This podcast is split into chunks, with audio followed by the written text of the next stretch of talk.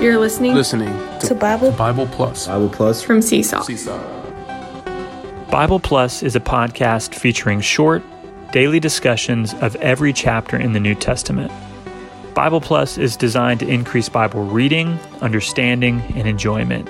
Get more out of the Bible. Today, we're diving into Acts chapter 20, and I'd like to divide this chapter up into three main portions. The first has to do with persecution, the second has to do with living, acting, and moving in the context of the body of Christ, and then the third portion has to do with the pattern of Paul's perfecting of the believers. So let's go ahead and get started uh, with this matter of persecution. In chapter 20, verse 3, it mentions clearly that there was a plot made against the Apostle Paul by the Jews. Now, this persecution actually began earlier in Acts. Uh, it's nothing new. Uh, but the main point that I wanted to say about this is that what we see here is a ministry that was so powerful and so prevailing that it impacted the uh, the secular economy. It impacted the social realm, the physical realm. Um, you know, regarding the secular economy, for example, in chapter 19, there was a man named Demetrius who was a silversmith, and he made these little idols and sold them, and that's how he made a living. But when Paul came there, when the Apostle Paul came with his traveling companions and he announced the gospel and he ministered the new covenant ministry, it made such an impact. It was prevailing, uh, not only in the outward realm, but also behind the scenes in the spiritual realm. This ministry was so prevailing that it touched the heart and the power of darkness and um, and it stirred up all this opposition and attack and persecution. Uh, so that's the first point, and I might say also that this should be a lesson for us that if we will be a people who not only join ourselves to the new covenant ministry, but also participate in carrying out this ministry, we need to be prepared for this kind of persecution. Now, moving on to the next portion in this chapter, that is that the Apostle Paul, he lived, acted, and moved in the context of the body of Christ, not as an individual. He was accompanied by a number of brothers. In chapter 20, verse 4, it, it mentions Sopater, Aristarchus, Secundus, Gaius, Timothy, Tychicus, Trophimus, and then um, the author of this book, Luke, is included. So there's at least eight brothers that traveled together with the Apostle Paul.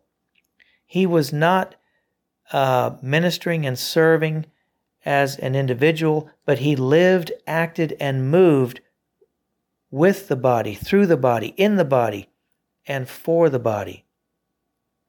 So, this is a marvelous pattern for us, and this is no doubt why his ministry was so powerful and so prevailing and so impactful. Okay, now moving on. Paul is traveling with his companions. He traveled to Troas, held a meeting there until midnight. Even it's interesting, this young man named Eutychus was sitting in the window and he fell asleep and fell out the window. A lot of excitement there. But then Paul continues his travels and he is about to pass by Ephesus and he calls a meeting of the elders in Ephesus. And this leads us to the third kind of portion here in this chapter, and that is what we see in verses 17 to 36 is Paul's pattern of perfecting the believers under his care. And you can see that through his interaction with this group of elders from Ephesus. The first thing I would mention is in verse 18. He says that you yourselves know from the first day that I set foot in Asia how I was with you all the time. This gives us a, a glimpse, it gives us some insight into his way of perfecting them. He was with them all the time, he spent a lot of time with them. Just like the Lord Jesus spent a lot of time with the 12 disciples, Paul spent a lot of time with these brothers. Then he says in verse 19, serving the Lord as a slave with all humility. We need to realize if we're going to perfect anybody, we need to serve as a slave. We need to come in under the brothers, under the ones that are that we're caring for, not lording it over them, but coming as a slave to serve them and serve with all humility. Humility means we don't have all the answers. It's okay to say, I don't know, but we're just there with the ones that we're perfecting, the ones under our care. We're there serving as a slave and with all humility. Then another aspect of his perfecting is seen in the next verse. He says he was teaching them publicly and from house to house. Um, not just giving public messages, but visiting them in their homes.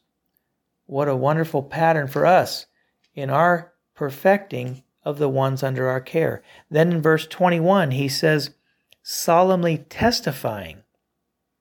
Well, to testify something requires experience of seeing and participating in and enjoying something. Surely the Apostle Paul saw a lot concerning Christ and the church, concerning God's economy, and he participated in it and he enjoyed. Uh, and he was able, therefore, to testify to these ones under his care that he raised up and who eventually became the elders of the church. So, this is another aspect of his perfecting. He declared all the counsel of God, he says. Oh, another point I wanted to mention is in verse 24. He says, uh, But I consider my life of no account as if precious to myself, in order that I may finish my course and the ministry which I have received from the Lord Jesus. What I wanted to say here is that we have to realize that the Lord has called us and set us on a particular course, and your course is different from my course, which is different from somebody else's course. We all have been set on our own course, and we should not compare our lot with somebody else's lot. We just need to be faithful to the course that the Lord Himself has placed us on. So, this is another aspect of His perfecting to help the believers realize they have been set on a course. God placed them on that course. He's the sovereign master who arranges everything, and we can rest in the Lord's arrangement, and we need to be faithful to our course. Let me move on to um, verse 28 this verse is tremendous. It's a marvelous verse and it's it's really worth memorizing. It says, "Take heed to yourselves and to all the flock among whom the Holy Spirit has placed you as overseers to shepherd the church of God, which he obtained through his own blood." Now there's a lot of uh, things going on in this verse. I just wanted to point out two phrases that indicate that the church is so precious to God. The first phrase is that um, the Holy Spirit has placed these brothers as overseers to shepherd the church. The Holy Spirit placed this. God cares so much for the church. He treasures it that, that the Holy Spirit would place certain ones to oversee and shepherd. And then, secondly, at the end of the verse, it says that God obtained the church through his own blood. He purchased the church with his own blood. Anyways, this also shows us how much God treasures the church.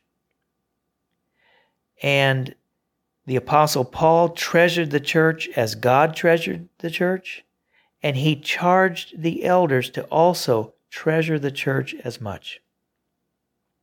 This again is an aspect of the pattern of Paul's perfecting of these believers under his care. Now you might ask, how could God have blood? Well, God did not have blood until he was incarnated. When he was born of Mary, when he became a man of flesh and blood like you and I. And then and then this God man died for you and me. So that the blood of Jesus is not just the blood of a man, but it's also the blood of God. Jesus Christ was a man mingled with God. He was a God man. So the blood that he shed was not just the blood of man, it was God's own blood. And therefore, it has an eternal efficacy because, of course, God is eternal. That means that His blood can pay the price for every sin that ever was and ever will be. So in Hebrews 9:12 it speaks of the eternal redemption. Marvelous. Well, anyways, this this really shows that God's heart is altogether wrapped up with the church, that he would purchase it with his own blood. Now, in verse 29 and 30, Paul gives an inoculating word uh, to these brothers. And again, this is another aspect of the pattern of Paul's perfecting. That is to tell the, the believers ahead of time what is going to happen so that they would not be stumbled when it does happen. He says in verse 29 I know that after my departure, fierce wolves will come in among you not sparing the flock. And from among you yourselves men will rise up, speaking perverted things to draw away the disciples after them. So here he's telling them in advance that there will be some coming from the outside. He calls them fierce wolves. They will come from the outside to disturb and damage the church. And there will be others who will come from the inside, from within the church, to speak perverted things to damage the church.